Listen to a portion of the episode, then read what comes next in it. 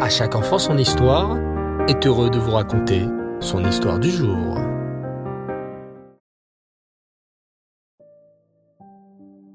Bonsoir les enfants et Reftov. Comment allez-vous? Vous avez passé une belle journée? Baruch Hashem. Alors ce soir, nous allons raconter un machal, une parabole du Ben Ishraï qui nous apporte un très bel enseignement de vie. Écoutez attentivement. Sarah? Était une femme pieuse, une grande sadéquette, qui faisait beaucoup d'actes de chesed, de bonté. Malheureusement, Sarah avait perdu son mari et elle habitait seule au bord de la mer. Tous les jours, Sarah préparait quatre pains qu'elle faisait cuire. Et que faisait-elle avec ces quatre pains? Elle en distribuait trois aux pauvres et elle en mangeait le quatrième. Un jour, alors qu'elle venait de sortir les quatre pains du four, trois pauvres frappèrent à sa porte. Ils lui dirent qu'il venait d'arriver dans la ville en bateau et que cela faisait déjà quatre jours qu'ils n'avaient rien mangé. Sarah leur donna avec plaisir les trois pains et ils s'en allèrent en la remerciant chaleureusement. Elle allait se laver les mains et faire Netilat Daïm pour manger le quatrième pain qu'elle avait préparé pour elle-même, lorsqu'elle entendit à nouveau C'était un quatrième pauvre, qui avait l'air très faible et affamé. Oh, s'il vous plaît, madame, auriez-vous quelque chose à manger? Je viens d'arriver dans la ville d'un long voyage en bateau, et je n'ai rien mangé depuis quatre jours. Sans hésiter, Sarah la veuve donna son dernier pain, heureuse de pouvoir aider un quatrième pauvre à être rassasié et à reprendre des forces. Le pauvre homme prit le pain et s'en alla. Puisqu'il ne lui restait plus rien à manger, Sarah prit son sac en cuir, le remplit d'épis de blé, et descendit au moulin qui se trouvait non loin de la mer pour moudre son blé et obtenir de la farine. Lorsqu'elle arriva enfin au moulin, elle travailla dur pour moudre le grain, jusqu'à ce que son sac en cuir soit rempli de farine bien fine. Alors qu'elle était en train de rentrer chez elle pour préparer son pain, un vent très fort se mit à souffler. À souffler, à souffler si fort que son sac de farine s'envola. Sarah courait derrière son sac en essayant de le rattraper, mais le vent l'emporta très loin et le projeta dans la mer.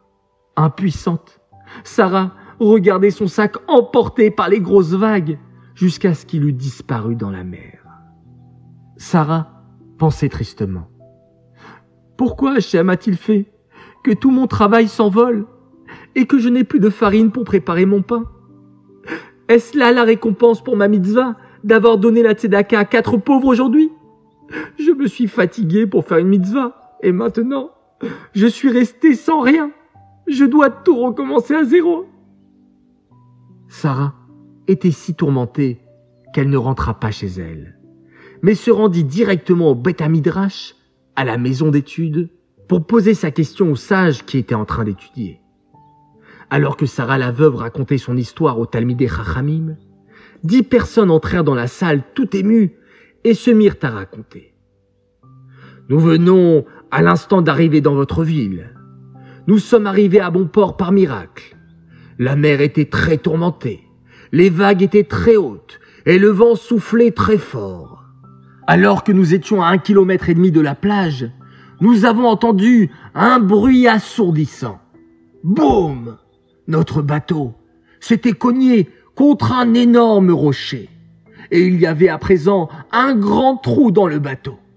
L'eau commençait à s'infiltrer par le trou, et nous allions tous bientôt couler au fond de l'eau.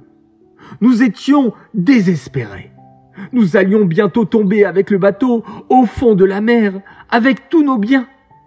Nous avons commencé à prier et à pleurer, à implorer Hachem de nous sauver. Nous avons promis à Hachem que si le bateau arrivait à bon port et que nous sortions tous sains et saufs de ce voyage, nous allions donner la moitié de notre argent à la Tzedaka. Et par miracle, le bateau n'a pas coulé et nous sommes arrivés à destination sans aucun problème. C'est un véritable miracle. Après avoir entendu leur histoire, les sages demandèrent comment se fait-il que l'eau s'est arrêtée de pénétrer dans votre bateau? Oh, nous ne savons pas ce qui s'est passé. C'est un miracle.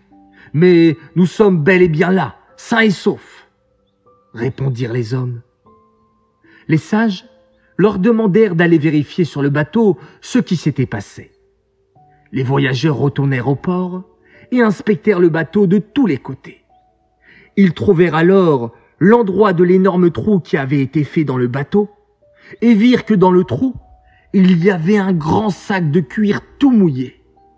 Ils ouvrirent le sac et découvrirent un gros bout de pâte toute molle et toute collante à l'intérieur.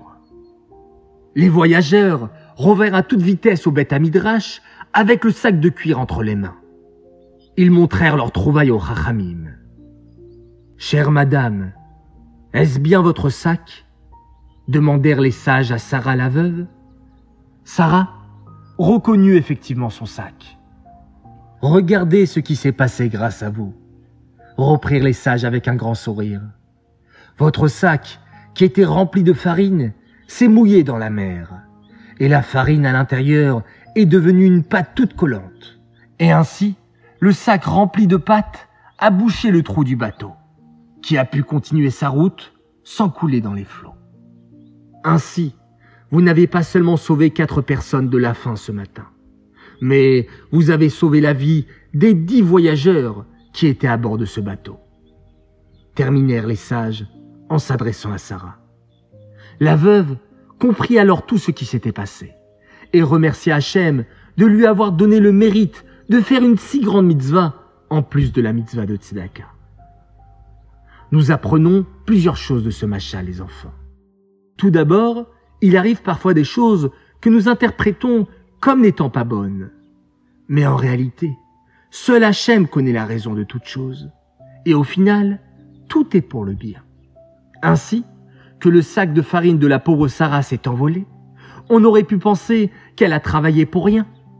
Mais en réalité, c'est ce sac de farine qui s'est ensuite transformé en pâte au contact de l'eau et qui a bouché le trou du bateau et l'a empêché de couler en sauvant tous les voyageurs qui étaient à bord. Mais il y a une deuxième leçon magnifique que nous apprenons de cette histoire. Il est écrit dans la Mishnah, Eve mechachev efsed mitzvah keneged sechara. Pense à la récompense du mitzvah par rapport à sa perte. Lorsqu'on a une mitzvah qui se présente à nous, on a parfois l'impression de perdre quelque chose si on l'a fait. On va peut-être perdre du temps, ou de l'argent, ou encore de l'énergie.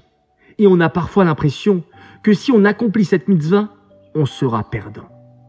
Mais en réalité, la Mishnah nous enseigne qu'il faut regarder aussi et surtout ce qu'on va gagner en faisant la mitzvah. Non seulement on va gagner une grande récompense dans le monde futur, mais on aura le mérite d'avoir fait une bonne action et de nous rapprocher de Hachem. En général, la perte liée à la mitzvah apparaît tout de suite devant nos yeux. Mais on prend conscience de la récompense et du bien que nous a procuré cette mitzvah bien plus tard. Comme dans notre machal, la veuve Sarah a eu beaucoup de peine en voyant son sac s'envoler et tous ses efforts partir en vain. Mais après, elle a compris que tous ses efforts avait en réalité sauvé la vie de dix personnes qui voyageaient sur le bateau. Voilà les enfants, je vous dis à très très vite. Laila Tov, faites de beaux rêves et on se quitte en faisant un magnifique schéma Israël.